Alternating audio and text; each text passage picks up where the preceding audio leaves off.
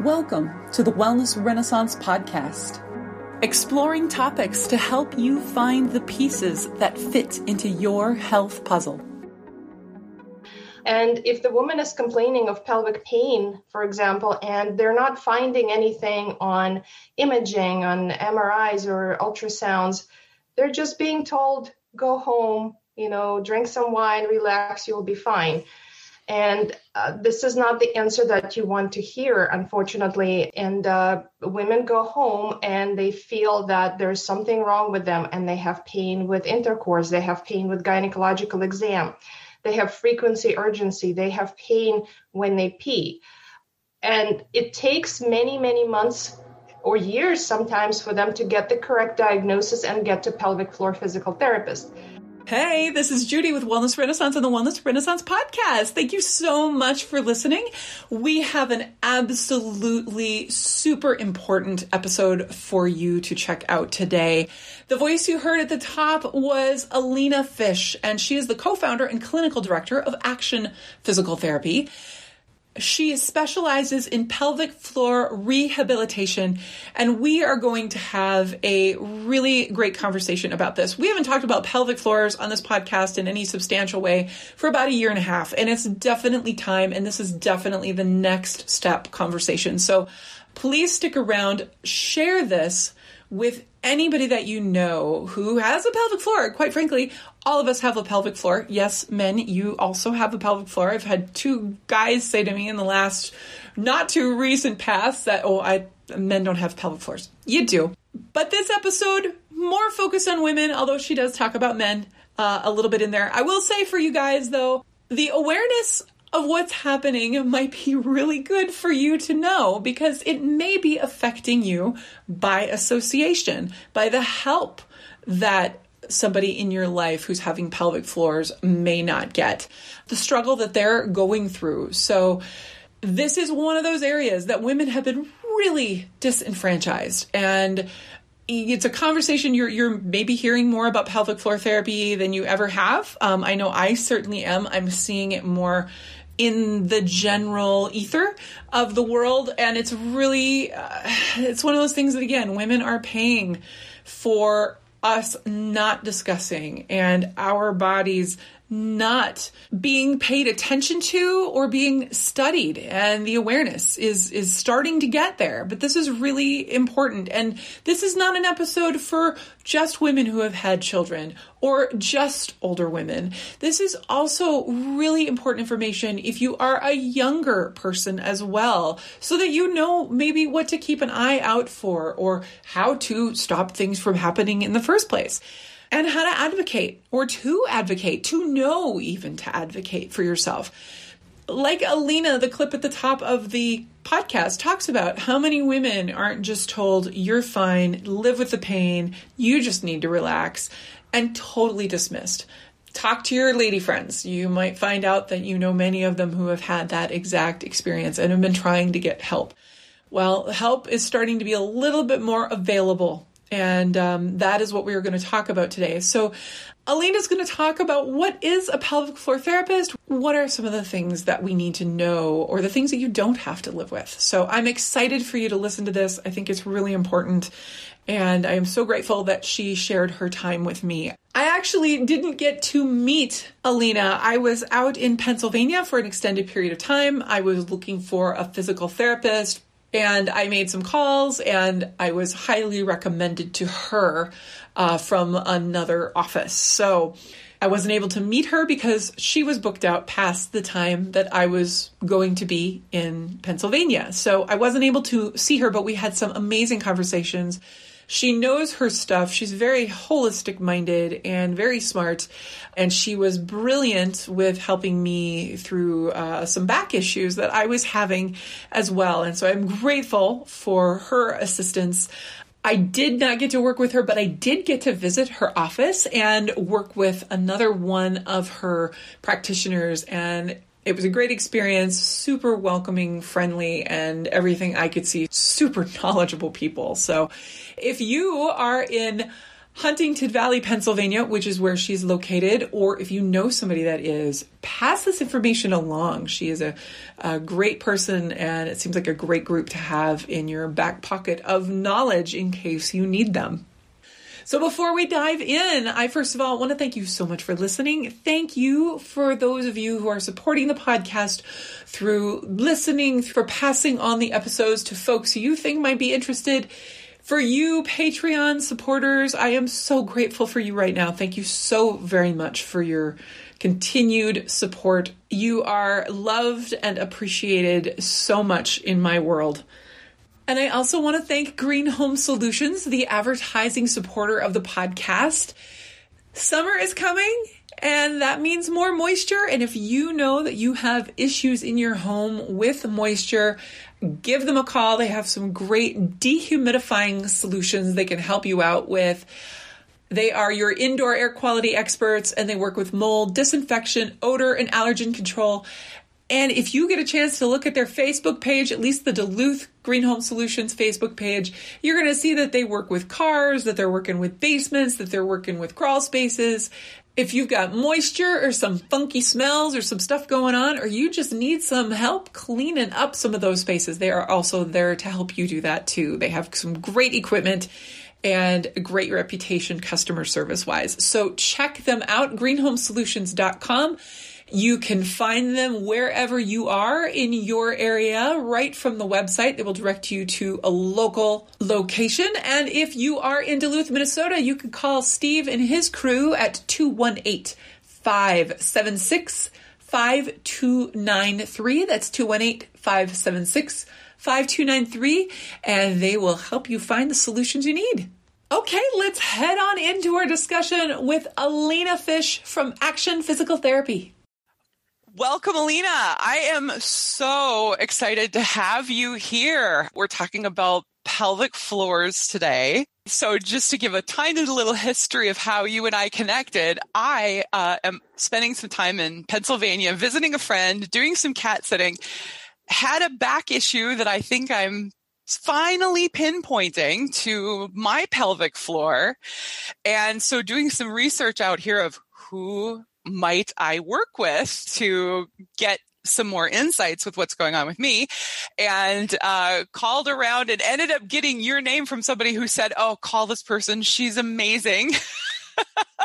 and then called you and you are happily booked out, which is great. So I didn't get to actually work with you, but we had an amazing conversation. And so I just wanted to share your perspective and just, I, I think this is such, this is such an important topic. And if the more I learn about my own pelvic floor and the more I learn about this topic in general, I'm realizing how much women are not being served by having access to information and that there are people like you who are specializing this, in this and trying to get this conversation going because I just think I think it's very important. Start out by introducing yourself and we'll go from there. There's a there's a lot of places we can go. Judy, thank you so much for inviting me and introducing me. My name is Alina Fish, and I'm a co founder of Action Physical Therapy, and I specialize in uh, pelvic floor rehabilitation. And this is a, a very underserved area. I think there's probably less than 1% of physical therapists that um, specialize in pelvic floor rehabilitation, but thankfully the word is getting out and there is more and more. And unfortunately, also, not as many doctors are aware of the fact that pelvic floor exists. And what I came across during my you know many years of experience is that women who go to the doctors they complain of leaking, they complain of pain. And most of the time, the solution is the medication for leaking, wearing pads, which we really don't have to agree to that. And we don't have to wear pads between our legs when there is a natural solution. And if the woman is complaining of pelvic pain, for example, and they're not finding anything on imaging, on MRIs or ultrasounds, they're just being told, go home, you know, drink some wine, relax, you'll be fine. And uh, this is not the answer that you want to hear, unfortunately. And uh, women go home and they feel that there's something wrong with them and they have pain with intercourse, they have pain with gynecological exam, they have frequency urgency, they have pain when they pee. And it takes many, many months or years sometimes for them to get the correct diagnosis and get to pelvic floor physical therapist. And I have talked to numerous doctors and asked them questions. What happens, you know, when when they examine a woman? Do they actually look at muscles? And many of them are staring at me and, and like, what are you talking about here? Mm-hmm. Um, I've talked to one of the gynecologists who I asked him, Do you test the muscle strength when you examine a woman? And he, he gave me that, that exact look. And I said, Can you do me a favor when you do an exam? Ask a woman to squeeze. If she's weak, send her over to pelvic PT. He looked at me and I said, Yes, and you will have less prolapses to fix. He looked at me and he said, I'll try to help you. I said, You're not going to help me. You're going to help them. yeah, yeah, you're right. Exactly, exactly. And guess what? I have not seen one patient oh. from. Oh gosh. And then the other conversation was with the other gynecologist. Do you have women that complain of pain with intercourse? And she said, Oh yeah, all the time. I said, Well, you know, if you're not finding anything, can you at least refer them to pelvic PT because it could be muscles. And again, I have not seen any referrals from that particular doctor. And yet there, there are a few doctors who are aware of the problem and they're big fans of pelvic PT and they're seeing great results. So I think our job as pelvic therapists is to educate women and men because they have pelvic floors too, which mm-hmm. they don't think they do, but they do. uh, that there is hope out there, and that hope is not necessarily medications, uh, not necessarily injections, not necessary surgeries for leaking. There's a natural solution, and we need to take care of our bodies and be aware of what's happening down there couple things come to mind even just you're talking about this first of all boy what a message of how much women how much how much responsibility is put on us to learn our own bodies. And then yeah how many doctors do you go to? Because i had been told oh you don't need a pelvic floor therapist. And i think sometimes some of people don't even yeah they don't even necessarily know what that even means. And i ended up being sent from an osteopath to an an osteopathic doctor and I mentioned pelvic floor therapy and she goes, Oh my gosh, yes. And I know just who you should go to. And she's like, this is something women don't know about. She talked about the fact that people are just uncomfortable, right? Like I come from Minnesota and, and there's a lot of sort of modesty around not talking about some of those things. It's, it's impolite or whatever. And, you know, and I've talked to some people who have asked me what my experience with a pelvic floor therapist is. And when they even like you're saying, testing the strength, putting their finger in your vagina to, to test your strength, they're like, oh, that's weird. And I'm like, we have all of these muscles. If you never let anybody touch you, it's like saying, well, my feet hurt, but I'm not taking off my shoes. You're not looking at my feet. Well, okay, that's not going to get us very far, right? And and I think we've been kind of trained into that and we need to train ourselves out of it because we need to ask and advocate and just keep asking the question and trying to educate, which is really hard to do to educate doctors because they're busy and they, you know, they're, they're in their system. How do we do that? Like, do you have any ideas or ways that we can advocate when we kind of feel that pushback from whoever we're talking to?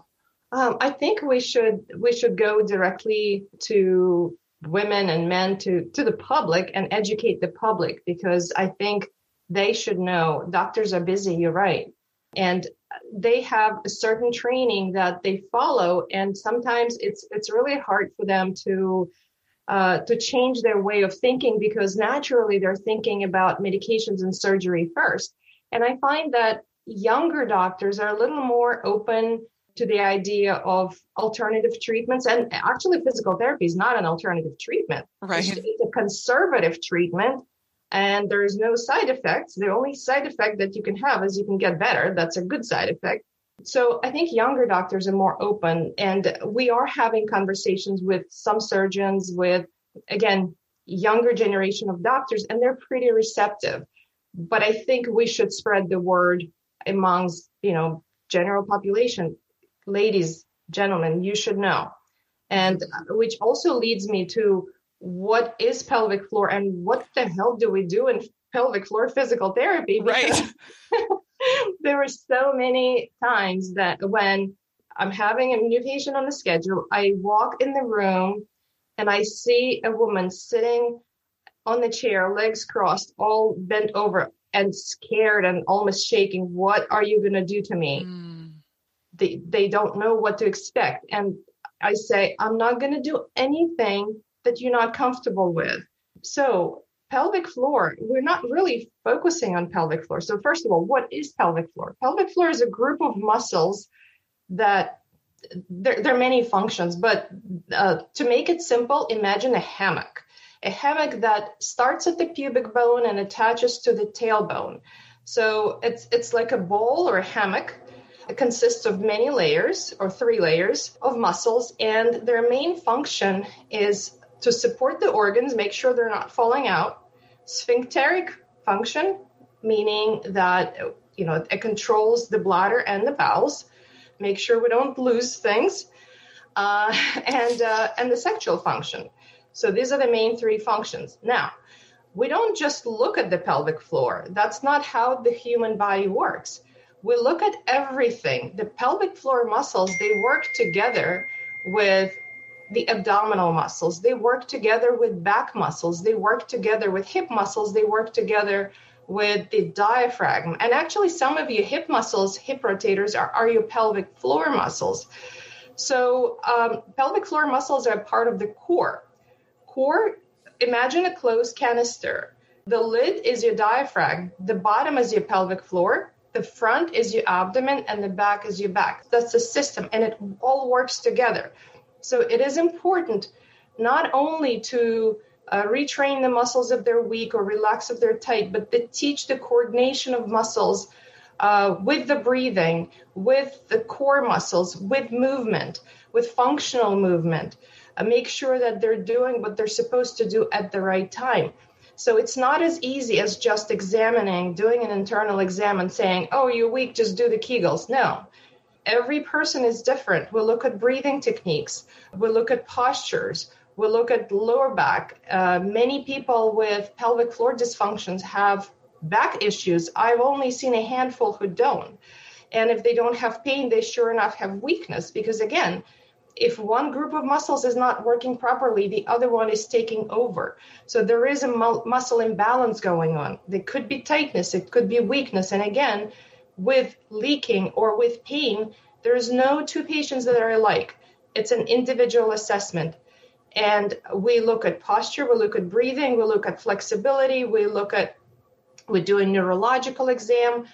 And yes, we go up there. Uh, we don't use any instruments, but we do an internal exam. And of course, if, not, if people are not comfortable with that, that's fine. It's just a, a big piece of information that's important because sometimes people that leak, they're not necessarily weak, they could be tight. And if you start with strengthening, you're going to make things worse. So that's that's a pelvic floor in a nutshell. so I you said you don't use instruments. Now, one of my experiences was biofeedback. Yes, instruments for examination. I should have been clear. Oh, okay, got it. All right, okay. biofeedback. Okay. The, yes, the biofeedback is is a very important tool that we do use mainly for weakness. And there are internal sensors and there are external sensors. I tend to use external sensors for the most part. I feel like, you know, the it's it's less invasive and pretty accurate for the most part. Uh, very rarely do we need to use the internal sensor. So the biofeedback, it's basically it's it's like taking a cardiogram of your pelvic floor muscles. It detects muscle activity. Now, biofeedback on its own um, is not going to give you full picture. You still have to do an internal examination to determine what's going on with your muscles. Biofeedback detects the noise. It hears uh, the muscle activity, but it doesn't tell you which muscle is is working. So it's imagine walking into a room full of people where everyone is talking and you hear the noise, but you can't figure out who says what. So this is biofeedback. It hears the noise, but which muscle is talking. So if you're contracting your, your glute muscles instead of your pelvic floor, it'll show you a perfect contraction on the screen and it, it, it does project on the screen uh, where you can see how well you can contract how well you can maintain contraction how quickly you can relax your resting muscle tone and it gives us a ton of information but if you're using the wrong muscle that's just the wrong information so again it is important to make sure that you're able to isolate and contract the right muscles before moving on to the biofeedback now with the overactive pelvic floor with the tight muscles biofeedback, if we do use it, and we tend not to use it as often, we use it to downtrain the muscles because what happens if you attach the sensors, you see a very elevated resting tone, that means that the muscle is in a spasm.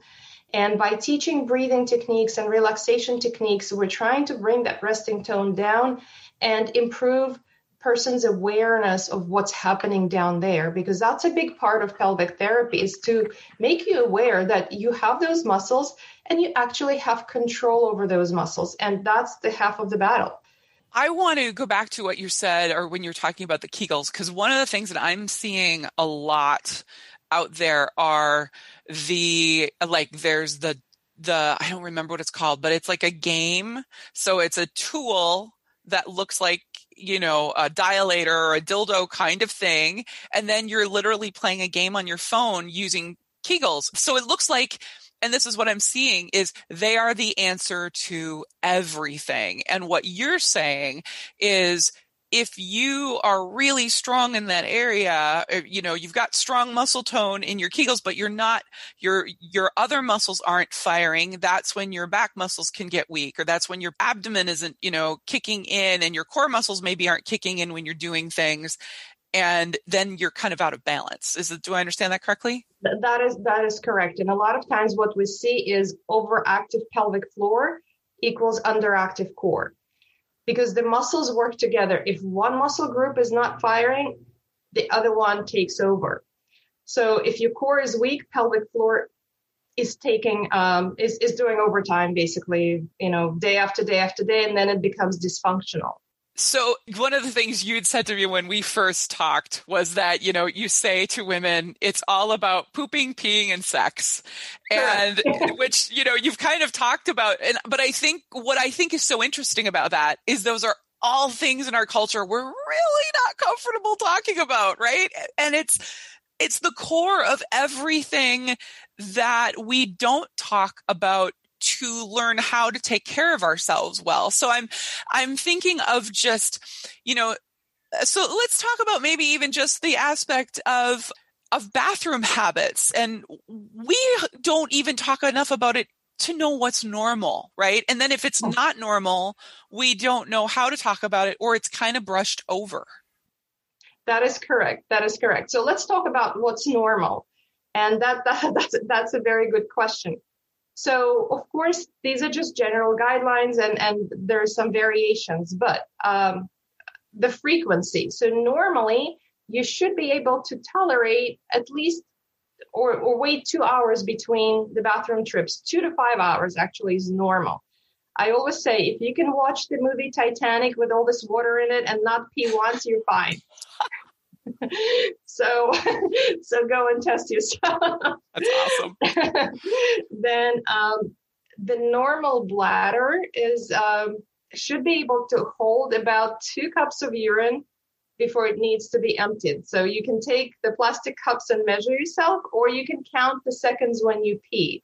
So um, 10 to 12 seconds, and I say 10 to 12 Mississippis so next time you pee, count Mississippi's. If it's less than 10 to 12 Mississippi's, you didn't have to go. And sometimes we get an urge. An urge is not necessarily a signal that the bladder is full, and it doesn't mean that you have to rush to the bathroom. And I think this is where people get confused. Oh, I gotta go. I have to go just in case. Or we call it jicking. So I'll stop jicking. if you if you go uh, if you go on a trip that's two hours long and there is no stops whatsoever and there is no bathrooms, I kind of get it. But if you're going to the grocery store that has a bathroom and it's five minutes away, and you you don't you just went 15 minutes ago, please don't go. And try you can retrain your habits. And if you have that urge, there are actually techniques to suppress the urge. And that's one of the things that we teach in pelvic therapy how to suppress the urge if the urge is too early. You know, you just went, you know, it's a false alarm. Your bladder is trying to be the boss. No, you need to be the you need to be the boss. so, so let's go back to let's go back to what's normal. Another common question is during the night, what's normal? for anywhere from zero to two times is normal. As we're younger, it's zero to one. And as we get older, up to two times is considered normal. And uh, it, it, there's probably not, not much that you need to do about it. However, as, as we get older, things do change. And then bladder sometimes becomes more irritable and more sensitive. And uh, that's that's kind of another topic because there's certain foods that can irritate your bladder and make you go um, more often. So, yes, again, an urge, it doesn't mean that you need to listen to your bladder. Uh, you can you can do a bladder journal. You can write down how many times a day you went, and then see where you are. But anywhere from you know five to five to eight times a day is is an average. Okay, so what about what about pooping? Okay, what about pooping? so, if bladder incontinence, uh, urinary incontinence, we can kind of hide it. We can wear pads. Well, we don't have to, but women do. And it is possible to hide. If someone has an incontinence uh, with their bowels, you cannot hide it because obviously it smells. So, uh, that is a huge problem. And people do lock themselves in the house if that happens. And a lot of times it's it's weakness in the sphincter it's weakness in the pelvic floor muscles it's poor bladder uh, poor bowel habits uh, constipation or diarrhea things like that. So what's normal? To go to pooping anywhere from three times a day to three times a week actually is normal. Oh wow. But everyone is a little bit different. However if you have to strain if you have to push even if you're going every day, if your stool is hard and you have to strain to empty, that's considered constipation. Just kind of, you know, be aware of it. You should be able to go fairly easily. A lot of times, constipation uh, is is a problem for people with pelvic floor dysfunction, and because every everything is so close in the pelvic area that when someone has constipation, it also affects their bladder. So constipation needs to be addressed absolutely when when we treat pelvic floor muscle dysfunction. Another thing is that constipation often leads to chronic constipation to prolapse. So please take care of your constipation because as we get older, things get weaker, and then uh, women develop prolapse. So prevention is the key here. And you mean vaginal prolapse? Vaginal prolapse uh, or, or rectal prolapse, anytime you bear down on a consistent basis, whether it's constipation, whether you have chronic cough, whether you have to do a job, perform a job that requires heavy lifting and you're not proper, properly recruiting your muscles. And another thing that could contribute to, to uh, prolapse is obesity and uh, urinary incontinence as well. So those are things that we can control. You know, we can control our weight. Uh, we can control. We can strengthen our muscles. We can we can take care of the constipation. And constipation, again, going back to the doctors, what do they prescribe? Medications, right? Right. And you know, in some cases, it's probably necessary, but in most cases, we can get away with natural solutions because most of the time when I ask a patient uh, who has a constipation if they're drinking enough fluids, they're not. So you want to, number one, drink more water.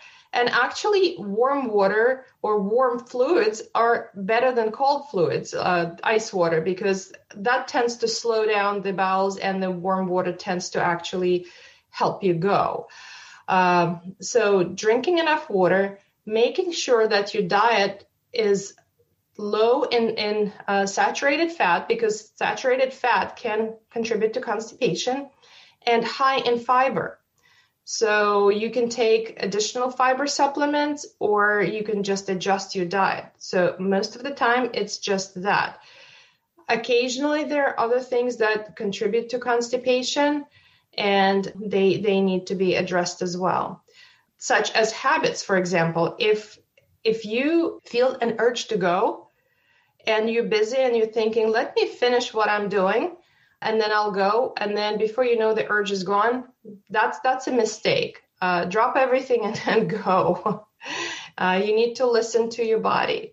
So, so, so it's interesting because yeah, for number one, think about how long it's been since the last time you went. Number two, if you gotta go, you gotta go. Kind of thing. So talk a little bit about for for people who maybe are having a situation where they have a job that they can't just pick up and go. You know what i mean? And i'm one of them. Right. So it is possible to retrain your bowels and uh, kind of train them to go at a certain uh, time of the day. It's like training a puppy. It, it takes a while bowels are, are, slow learner, but it's it's possible to retrain your bowels. I guess that would be the best solution for for those jobs. Another thing that I forgot to mention uh, when we talk about constipation is what helps you go is if you eat frequently throughout the day rather than eating, let's say, two large meals, because every time when we put something in our stomach, in our mouth, it goes into our stomach, it creates a, a so-called gastrocolic reflex, which which basically stimulates bowels and uh, things that kind of start moving down down the pipe. So the more often you do that, the, the better. So if you eat small portions throughout the day, you're consistently stimulating your bowels. If you're eating two large meals, that's just not as effective. Another thing that helps is is we teach our patients the abdominal massage to stimulate your bowels and and that that works really well for many people. What do you think of things like the squatty potty and are there other things that are just as good? Squatty potty is great, and when when I bring it up, people start laughing. They think it's a joke, but it's not, because colon has a curve. And how do you think people were going to the bathroom when there was no toilet? They were squatting, and there's a reason why Mother Nature created that that need to do that because when we squat, the colon, uh, the rectum um, straightens straightens out, and it's much easier to pass your bowels uh, as opposed to when it's curved. So squatty potty is is basically a fancy footstool that you, that you put under your feet that makes your knees higher than your hips and that that essentially does the same thing. Uh, it makes you pass your bowels a lot easier it's it's interesting because yeah on the commercial i don't know if you've seen the squatty potty commercials um, but they're pretty they're pretty hilarious. I mean, they've made them funny so that people will pay attention to them, but they explain exactly why there's there's value in it. And and I know some people's complaint is that it's a fairly expensive little thing and the nice thing about it is that it you know slides right under the toilet so it's very uninvasive in your in your bathroom but i know you know i've seen some people suggest using like the little step stools and things that you get at the right. you know yeah you, you can get creative or books or whatever. Right. right. Yeah, giving your body a little bit of an assist. What other things? So I'm just thinking of some of the things that we do hear about that are helpful for constipation, like um, magnesium or um, there's various teas and things like that. And is there anything that's safe to consistently use for a while? Maybe when somebody's trying to figure out or get some help, but they know that they're dealing with it and they're concerned about, or there, and are there things we should avoid long term too? That, that's a good point. So magnesium, there are different types of magnesium, and some uh, some types have a laxative effect, and some don't. For example, magnesium glycinate, it's great for muscles but it doesn't really cause any laxative effect. Uh, magnesium oxide is if you want a laxative, that's what you what you should get. And milk of magnesia, I mean, that's that's your Uh, that's another one that's probably fairly safe. What you want to avoid is, is stimulants. Um, stimulants, they do, uh, they are habit forming.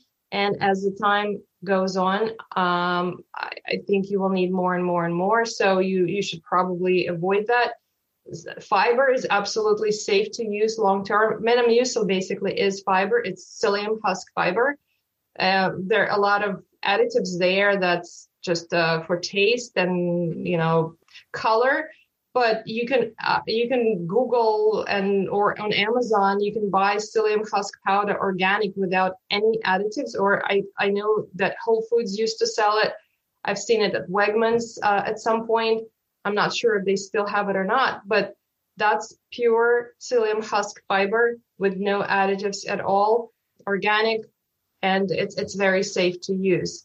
Prune juice um, wheat bran oat bran a combination of those that that's that's totally safe to use long term and I, I, like you're pointing out just that, you know, some of the things have a lot of extra fillers and stuff that you don't need. I just saw somebody making a comment of saying, you know, don't have the bran flakes, have the bran, you know, just take that straight up and put it on something that you're eating or if you can handle it, you know, and then have a, a decent amount of water with it too. But that the more kind of the whole or less, more pure maybe is the better way to do it. Yeah. The less, the less chemicals we put in our right. body, the better. Right. And when you say stimulants, what do you mean by that? Like senna, like senna. Okay. Um, that's a stimulant, and that's a pretty common remedy that people use. And you know, once in a while, okay, I understand, but on a consistent basis, I would just try to avoid any of that and just look into. First of all, look into what's causing your constipation. Let's say you added the water, you added the fiber, also sedentary lifestyle. That's another one you started moving around and you're still constipated. So there is a reason something is going on. I think you you do need to talk to the doctor at that point, uh, and see is it is it something internally that's that's causing it. For example, some people with celiac disease uh, are having a problem with constipation. So getting rid of the gluten in the diet makes a difference for many and for others it doesn't. Uh, it's very individual. So looking at your diet and, and just examining you know what is it that could contribute to constipation? But again if you if you check the diet your diet is healthy you're moving around you're drinking water uh, you're taking fiber and you're still constipated absolutely you need to talk to the doctor and find out what's going on it's interesting to me because some people really seem to have, you know, they know those things. If I eat these things, you know, then I know that I will go. Somebody was talking recently about concerned about a long trek they had to make and they were like well if i get up early and i have coffee and then i'm going to mention that time and i'm like oh my gosh i can't even imagine what that's like to have Yes, co- coffee is a good one because it, it makes you go. That's for sure. If if your body can tolerate it, you know, there is no problem with long term use. Uh, for some people, coffee can irritate the bladder, um, but that's another issue. Mm-hmm. If if you're not having any bladder issues and it helps you go, by any means, drink drink coffee. Can you maybe mention a few of the things that do irritate the bladder, just so if somebody's having some issues, just to be aware of what they might even try or think about? Okay, so there, there's a list of uh, foods that, that is considered bladder irritants.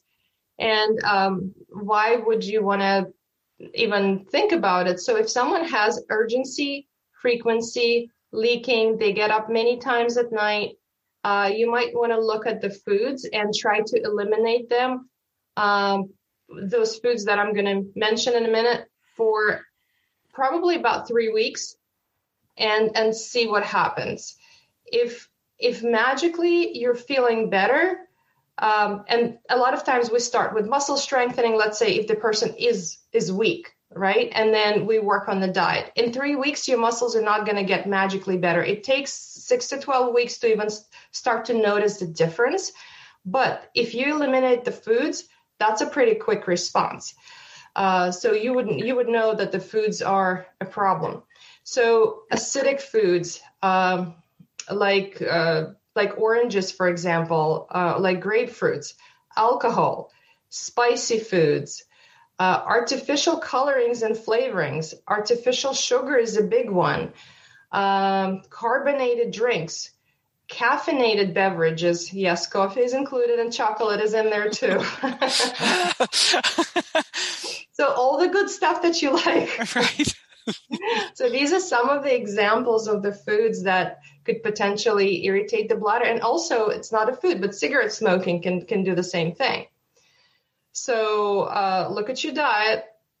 You're probably drinking, if that's happening to you, you're probably not drinking enough water, and then you're drinking the wrong type of fluid, uh, and then you're consuming a lot of irritants. Maybe yes, maybe no, uh, but try to eliminate them for up to three weeks and see what happens. If nothing happens, there's probably another cause for your symptoms. I had a patient who, you know, she was perfectly fine. There was really absolutely nothing wrong with her muscles, and she was leaking, and she was drinking six cups of coffee per day. Mm. So when I mentioned something uh, that this is the only problem that I see, she was like, "Really? This is your professional assessment? This is what I paid you for?" I said, "Well, you know that that's it looks like it." and uh, she went down to one cup of coffee. Problems went away. Oh wow! So yeah, yeah. and actually, there's there's coffee that's uh, low in low acidic coffee. So if right. you really have to have that cup, uh, look into that.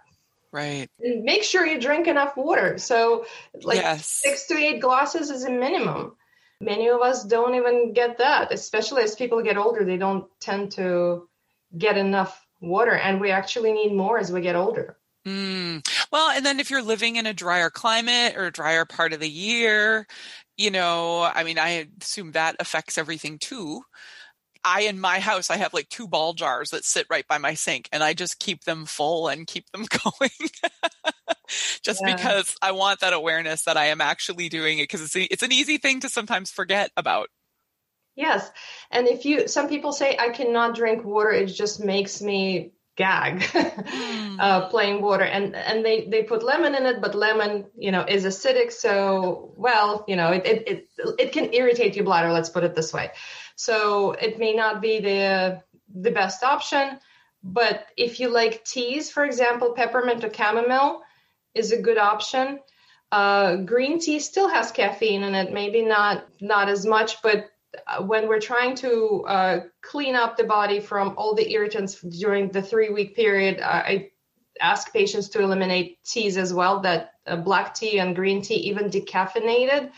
But herbal teas are fine, but then again, read the label because you will see that many of them have artificial colorings and flavorings. So, uh, herbal teas that are not acidic are totally fine. And as I said, peppermint and chamomile are good. So, if you like those, then drink teas. Mm-hmm. Okay. Well, let's dive into, like you said, constipation, constant constipation can cause prolapse. And so I want to talk about prolapse and get into the discussion around painful sex, which doesn't necessarily have to mean prolapse. Right. Um, so let's talk about those, those two things. Okay. So prolapse is, is common after childbirth prolapse is also common as we get older. But prolapse has four stages. So it doesn't go from zero to four in one day, unless it's a traumatic childbirth and you know something happened. Usually it happens gradually. And when you go to your gynecologist, you can ask them your doctor to check you for prolapse because if you if you find uh, that there is just the beginning of the prolapse, you can totally, totally improve it with exercises and physical therapy. You can reduce the prolapse. Once it gets more advanced, then it's it's harder to do something with it conservatively. Then it's a surgical situation. Once it's once it's stage four, which is when uh, basically things fall out of your vagina and they're outside of the vagina. That could be your rectum, rectocele, cystocele, or, or, or the uterus. So um, that's a little bit too late. And usually it's hard to correct it with exercises. But when it's one and the, the first stage, the second stage, it works really well. Third stage, hit or miss, you may be able to just maintain it. Or in some situations, it does improve. I've seen both. So it's important to uh, know what contributes to prolapse, and constipation is a big one. Chronic cough, bearing down, um, you know, with daily activities. These are the things that that could cause uh, prolapse, and then as we get older, things things happen and tissues get weaker, and we develop prolapse. So make sure you catch it early. Ask your doctor to check you for prolapse when you're going for your yearly um, checkups. You would think that would just be an auto- automatic, I guess, but I guess yeah. not. So how do you check for prolapse? You know, you ask the patient to bear down, and uh, you can see. Um, you can usually see that they should they should know how to do that. They don't automatically do that, and they also ask the doctor to check your strength. And let's hope that they're trained to actually understand: Are you strong or are you not? Mm-hmm. Uh, if and you can check your own strength too, by the way, and that's that's pretty simple um, in a way, because you can't really compare yourself to others, but use your common sense. Uh, so you can uh, you, you can insert one or two fingers into your vagina and squeeze. And if you feel the squeeze of the, the squeeze, squeeze is pretty strong, that's that's pretty good. If you barely feel it, you need to you need to see someone. You need to see a pelvic physical therapist and get your strength now, even if you if you're not leaking, even if you're not having a prolapse issue, because down the road um, I think the majority of women have an issue. I mean, just look at the amount of pads that, that are sold in the supermarket. There's a whole aisle dedicated to pads. And in, in the pharmacy, the whole aisle, you can only imagine the, uh, the magnitude of the problem. So, okay, talk about because again, this whole prolapse thing, like vaginal prolapse, and we don't really hear about this. So, you said there's like four stages. What is it kind of the advice to women if you're starting to feel things that they feel a little different than they used to or if there's painful sex? Is that kind of a key a, place to start?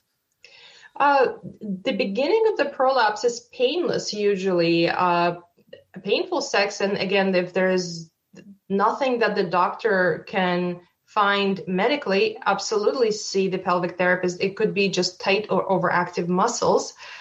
But the prolapse initially there's there's no pain.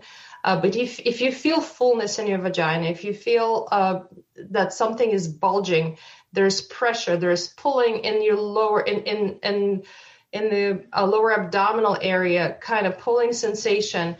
Um, yeah, that that that would be an indication that something is going on. Uh, these are the common complaints that I hear from people that have prolapses. And if you're, let's say, for the rectocele, if if you have trouble going to the bathroom, pooping, and you feel uh, that the rectum is kind of coming out, and you have to press your fingers and and push it in to eliminate, that's a prolapse. That's a prolapse. It's, we call it a splinting technique, and actually that works. But if, if you find yourself uh, doing that, um, then definitely do something about it. You had talked about people, you know, women going to the doctor and talking about painful sex. And I've heard some amazing things that women have been told, you know, not just the the wine and relax, but just almost that reducing the woman themselves down to being, you know, a frigid person and them not actually wanting to have sex. And that's the problem when yeah. the women are like, no, that's not the problem. This hurts. You know, so many women walk away with, with no, no real answers. Um, and so, you know, what you're saying is, hey, there's there's more information out there. And i think just the recognition that this is life altering for people. You know not only the the experience around sex and sexuality and your partner or if you're looking for a new partner how do you deal with that with a new partner? Or just the prolapse thing i mean things are different and women feel you start to feel self-conscious or uncomfortable or how does this play out in my life with sex and sexuality? So talk about that a little bit because I think that's again that's something that women are often just so dismissed about. Absolutely, and and and they they're told, oh, it's all in your head. Go home, relax. You you'll you'll be fine.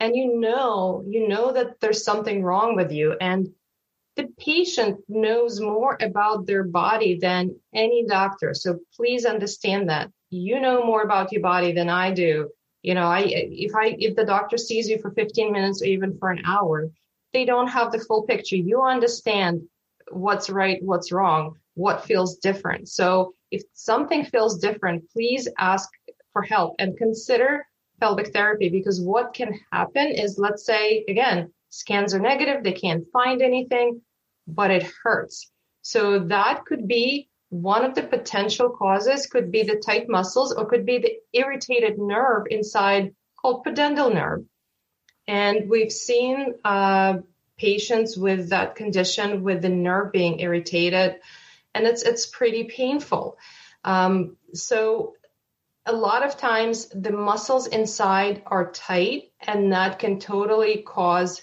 pain with intercourse. And there is hope. Most people respond very well to physical therapy where we actually go in, examine the muscles, and we use, we do internal techniques and know it doesn't hurt. Okay. We are not there to hurt patients. It's very gentle. If make sure that the therapist that you're going to does an internal exam and if it's a pain situation that they do internal work because I've seen patients that went to therapy to so-called pelvic therapy where there was no internal work and they clearly needed it and they did not get better. They were patients that were told to do Kegels. That's a big no-no for for pelvic pain. It's going to make you worse. And if it, it is making you worse, if your therapist or whoever else, uh, the nurse is telling you to do that, which they may not even fully understand um, you know the problem you're getting worse please stop you know your body you know what's best for you find somebody else. So we go in we work on those muscles we relax those muscles. We teach you the proper breathing techniques. We teach you self-help techniques. My job is to educate my patients to take care of themselves, to better understand their bodies, to take care of themselves. And they're actually tools that are being used with pelvic floor therapy for self uh, trigger point release, uh, pelvic massage tools, dilators, because at the end of the day, especially if someone is dealing is dealing with a chronic condition, I want you to take care of your own body and not be dependent on me. And once you get better, God bless, maintain it. Um, and I hope that with time, you know, things get better and you won't ever need to, you know, come back for pelvic therapy if, if you do things properly. Uh, one of the common conditions that we see, and that's another one um, that's probably not being talked a lot about, is called interstitial cystitis. And interstitial cystitis is basically the symptoms are of a bladder infection urgency frequency pain with urination um, and when they do uh, when they do tests um, the urine test everything comes back negative time after time after time. So this is uh, an autoimmune condition where your bladder for many different reasons becomes irritated and inflamed and it behaves like an infection but it's not. But whenever someone has constant pain in the area of the body, whether it's your pelvis or your neck, the muscles around that area tend to tighten up. And now not only you have the bladder issue, you have the tight muscles that contribute to pain and they're making things a lot worse. By working on the muscles, by relaxing those muscles, and uh, teaching uh, teaching the diet, teaching the bathroom techniques, and other things, we can make a huge difference in someone's life. Interstitial cystitis is being undiagnosed for many women, and there's only a handful of doctors that know about this condition, and yet there's so many people that suffer with it. So if you have exactly those symptoms that I mentioned, symptoms of a bladder infection, but your urinalysis come, comes back clear, please look for a doctor who knows about interstitial cystitis. There's certain medications that could be used, and, and some people choose to do that, which is fine. Um, and in the beginning, it might be necessary just to calm things down. But in many cases, uh, as people get better, they they stop taking medications and they just continue with either physical therapy or self self care techniques. one of the things that I want to ask you about, because again, I'm I'm seeing this a little bit more. For instance, I just saw a informational piece on somebody doing pelvic floor work and they were talking about Botox and vaginal steams and those types of things. Are those those seem uh, well are there legitimate reasons for that or is that kind of Hollywood? Uh, I think that's more Hollywood. Okay. that's my personal opinion. that's my personal opinion. Okay. So. I just I like I said, I know I'm seeing more and I'm I'm like like with the toys that are very very Kegel focused. I I am first learning because Kegels kind of have been the one thing, the one thing you hear about that you should be doing. You should be doing a lot of them and you can do them all the time and you can do them without any, anybody knowing. And then to hear people say, wait a minute, wait a minute, wait a minute. If you're over Kegeling and the rest of your muscles aren't firing, you're going to have a whole nother set of issues. And That's so true. it's not just a simple answer because it looks fun and it looks easy and it's sellable. And I just want women to understand that it it might be too good to be true and it might not be their issue at all so if it if it Absolutely. doesn't work if it makes them feel worse please keep looking for answers right and and also um, 40% of women are not doing kegel correctly so can you what talk are about you doing that? And yes, uh, you know, they're bulging instead of contracting, they're engaging the wrong muscles. So if you're doing that, you're not really helping yourself. That's number one. Number two, let's say there's an exercise program, one one size fits all. If you go to the gym, how would you feel if everyone was doing the same thing, you know, the same weight, whether you're strong, whether you're weak, and same repetitions? No, it doesn't work this way. It has to be personalized. So that's why you kind of need to understand your strength, your endurance, and then uh, basically tailor your program. Let's say you are legitimately weak, it's not the tightness situation. You need to strengthen your muscles. So there are two types of Kegels that we do. We do the quick ones and and the uh, the long ones. Uh, the sprinters and the marathoners, I call them, because there are two types of muscle fibers that uh, are in the pelvic muscles. The slow twitch, uh, these are your marathoners, your endurance muscles, and the fast twitch, these are your sprinters. So uh, there's 70% marathoners and 30% sprinters, the muscles. And uh, they're also postural muscles in a way. So most postural muscles are marathoners because you should be able to maintain your posture for an extended period of time throughout the day. Because you, if you have strength but no endurance, that's not going to get you anywhere. So endurance training is important. So just quick squeezes is not enough. You need to know how many seconds can you hold without losing that strength? How many times can you repeat that exercise before you get tired. Um, in what position would you should you do the exercise? Laying down sitting standing? You should know that because if you're weak that's one thing. If you're strong that's completely different.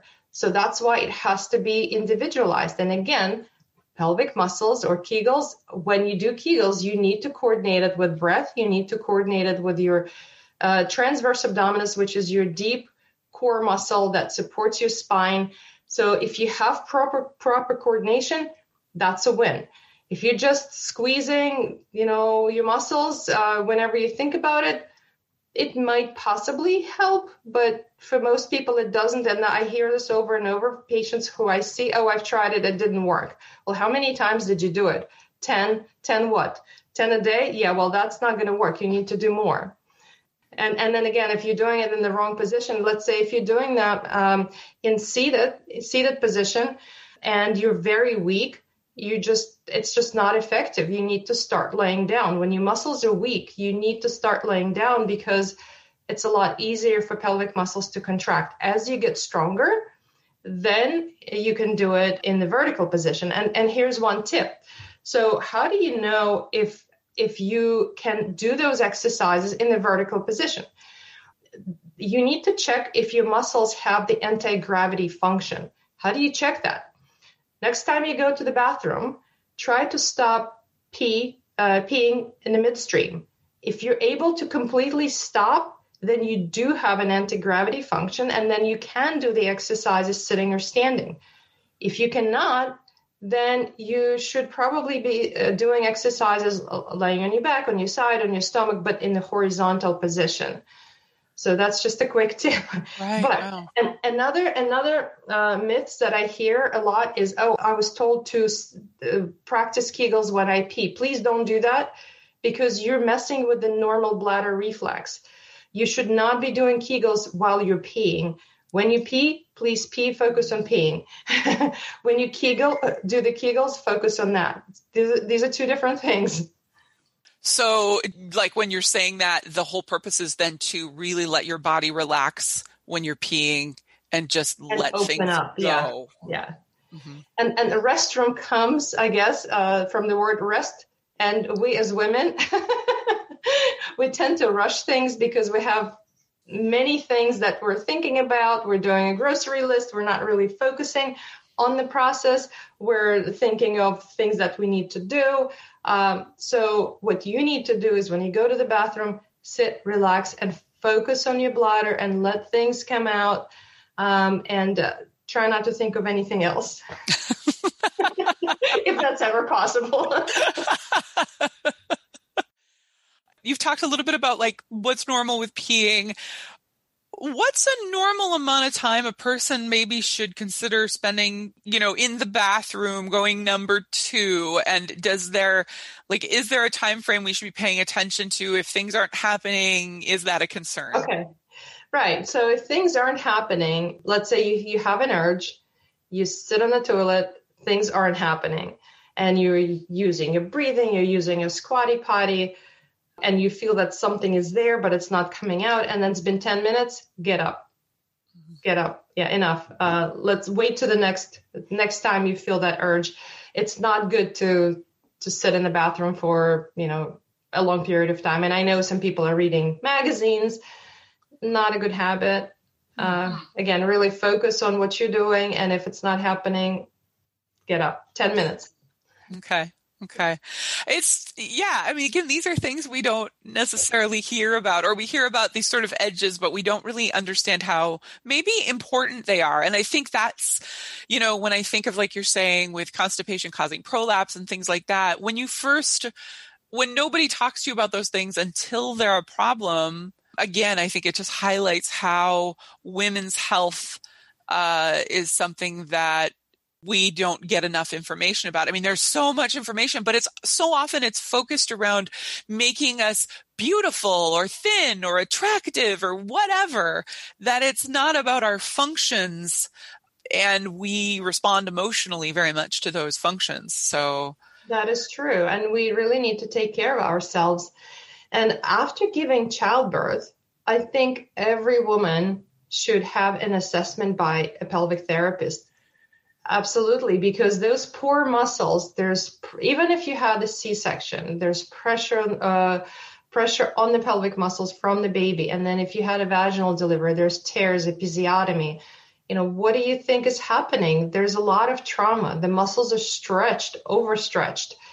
Um, they need to go back to normal. So once, like after six weeks, usually once things heal, you should probably go for an assessment not only for your pelvic muscles, but many women develop diastasis recti, and uh, that doesn't close right away, or it doesn't close, and they have back pain, and, and they're carrying their babies, and they're leaking.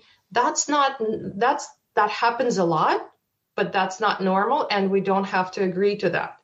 It can be fixed another thing is that I think we have a lot of pressure from our society to go back to normal very quickly, start exercising, and we see that a lot in post with postpartum women where they start exercise and they're just not able to gain strength. They cannot go back to running.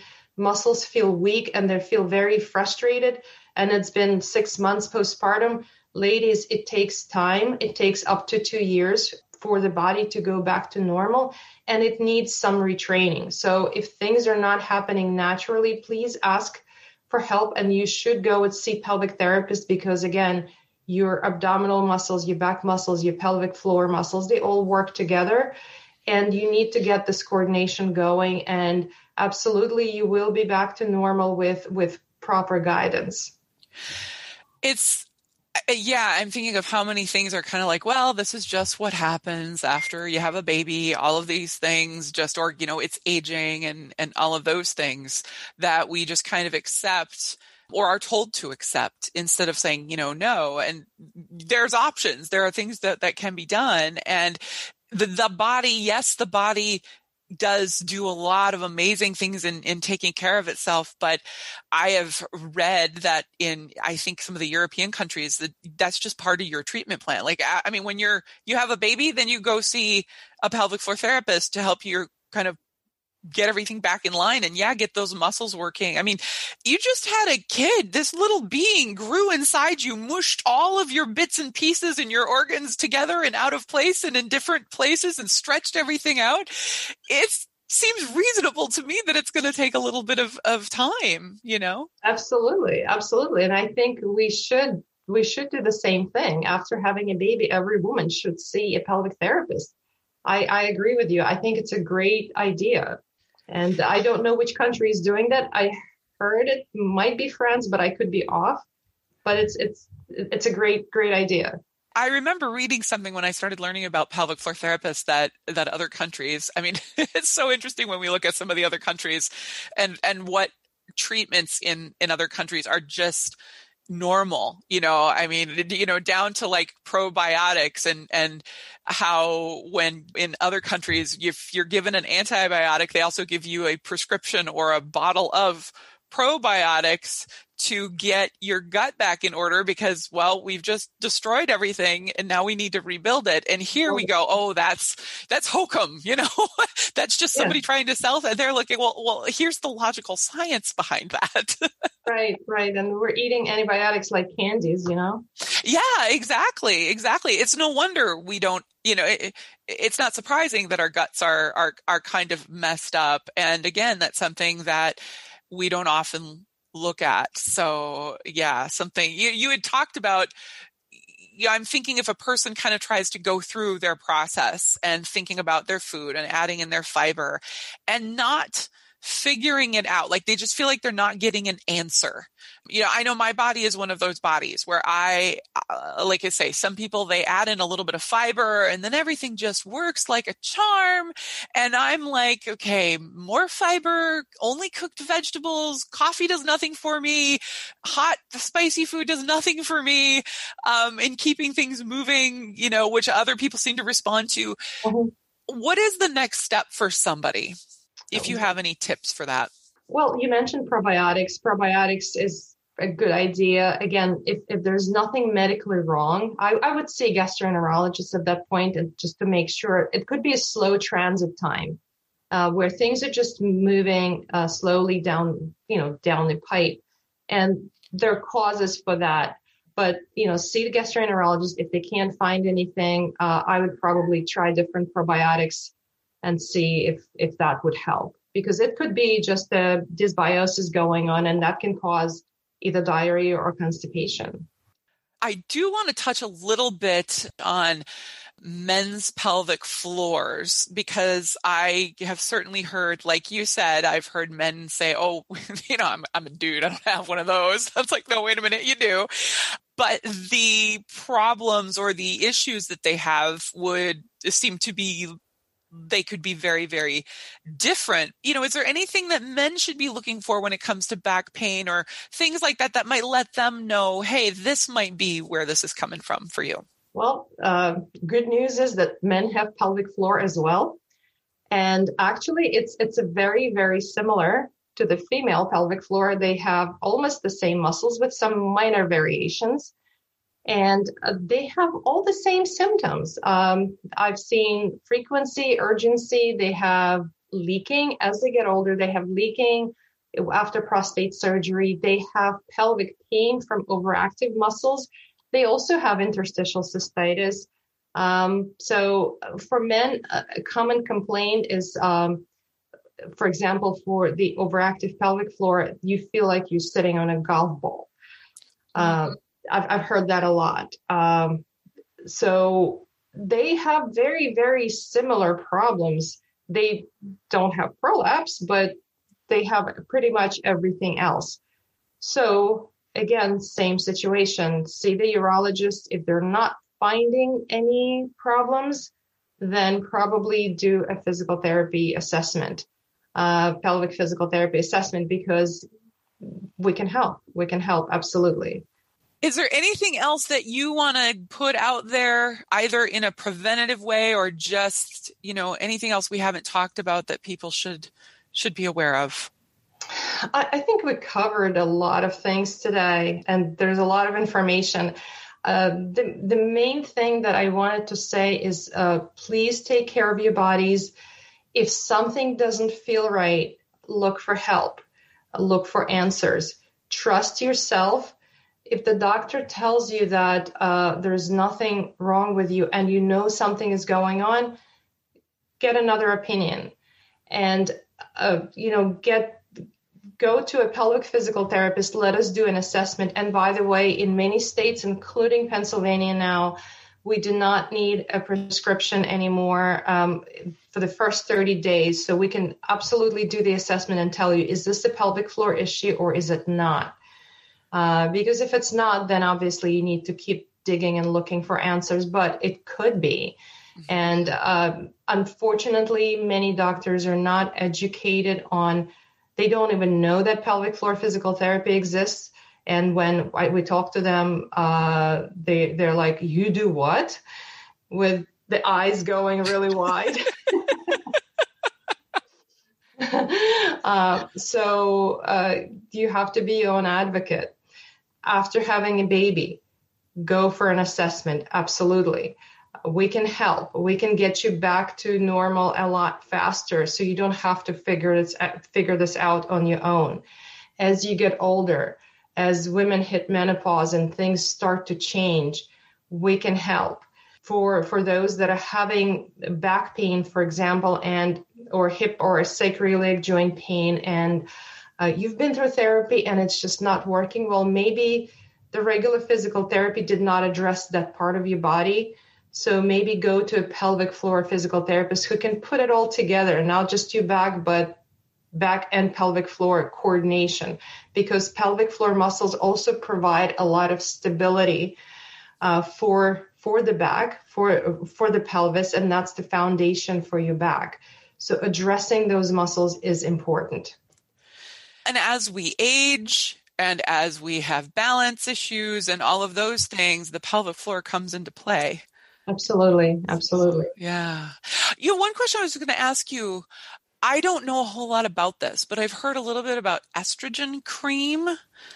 Do you have any knowledge or opinions about that and if that's a good thing or is that something you go through a doctor to talk about? I think I think that's a doctor's decision, uh, but estrogen cream helps many women, and um, I know it's not as, I guess, dangerous if it's applied locally. Okay. Uh, and for some people with interstitial cystitis, it could be a game changer. For others, it's not. Um, so it, it's very individual. I'm not against it if it helps. So yeah, then you, you should talk to the doctor about it how do people find you or if you have some additional resources that you want to toss out there too of just people being able to get good solid information um, feel free to toss those out but also how do people connect with you? So uh, our practice is in uh, huntingdon valley pennsylvania. It's called action physical therapy and uh, you can go on our website action www.actionphysicaltherapy.com and uh, uh, find us there. And the phone number is 215 947 3443. And we have it's it's me and there there's there are other therapists who are actually trained in pelvic floor rehabilitation. Now, if you are not local to this area, uh, go to Herman and Wallace Pelvic Rehabilitation Institute a website, and they have a list of providers that uh, took the training through Herman and Wallace, and that's where I got my training. That's a really good school, um, and uh, you should be able to find someone who's close to you. Okay, that's good to know for sure. A, a resource of of good folks to check out, and I would say, you know, if you don't find someone in your area, you might check back because I know in in Duluth, um, where I live, you know, we went from having nobody to having like two people to now I'm hearing we've had we've added like three or three or so more. So you know, it's getting out there. It's getting It's recognized. getting out there, and Yeah. thank God, yes, it's getting out there. It's getting more known, and uh, yeah, we're spreading the word. And I think the more the merrier. We really need help in that in that direction, and we need to be more open talking about it. Yeah, yes, uh, the openness is huge. And, you know, one thing that I guess I would say, even from a personal perspective, if you're looking for learning more about this or finding somebody, you know, if you know somebody who's been to one, ask them who they went through as a doctor if you need a referral in your area. And there, you know, I mean, in my area, we have some people who are through the system where you need a referral and some are just, they're on their own doing their own thing that you can go see. Um, but asking somebody who they talk to, because, you know, getting a doctor who understands I, when I got my referral, I went to the doctor who I had been told go to this person. She understands pelvic floor therapy. And I just said pelvic floor therapy. And she was like, Oh my gosh, yes. And here's why. And, and it was just such a different conversation. So I think that's, um, that can be really important for people to just you know, when you're, especially if people aren't comfortable with it or they're not sure, trying to make that conversation easier with somebody that does understand is really helpful. Yes, and uh, the urogynecologists, they they typically they know about pelvic floor physical therapy, and they and they frequently refer to pelvic floor physical therapy. So if you're looking for a specialist who might give you some answers, um, uh, look for a urogynecologist. There's some urologists and there's some gynecologists, of course, that know, uh, but urogynecologists typically are very well aware of pelvic floor dysfunction. Okay. I have never even heard of a urogynecologist before. Yeah. That's interesting. It's a combination of the two. yeah, that's cool. Good to know. Well, thank you so much Sure.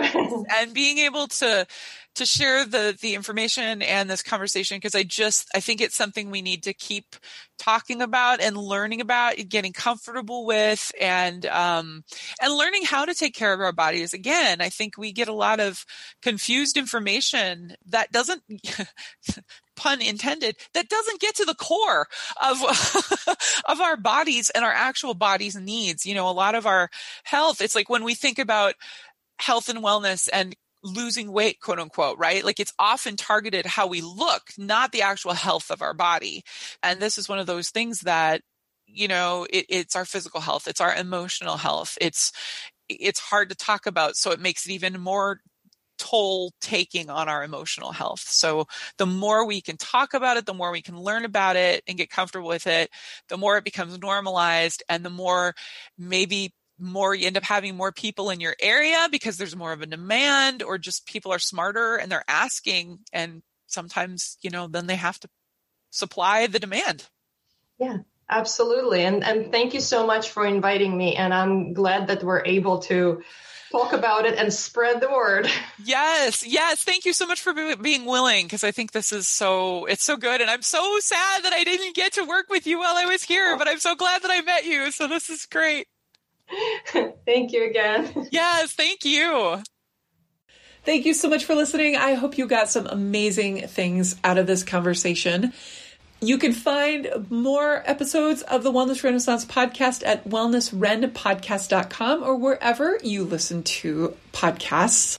Music credit for this episode is from Synthetic Universe, an album by Brent A. Ryland and John Lyle. Intro music sampled from Ethereal Float, and parting music sampled from Pleiadian Sky. Take good care of yourself. I look forward to talking to you again soon, and may you continue to find pieces that fit and support you beautifully in your health and wellness puzzle. See you later.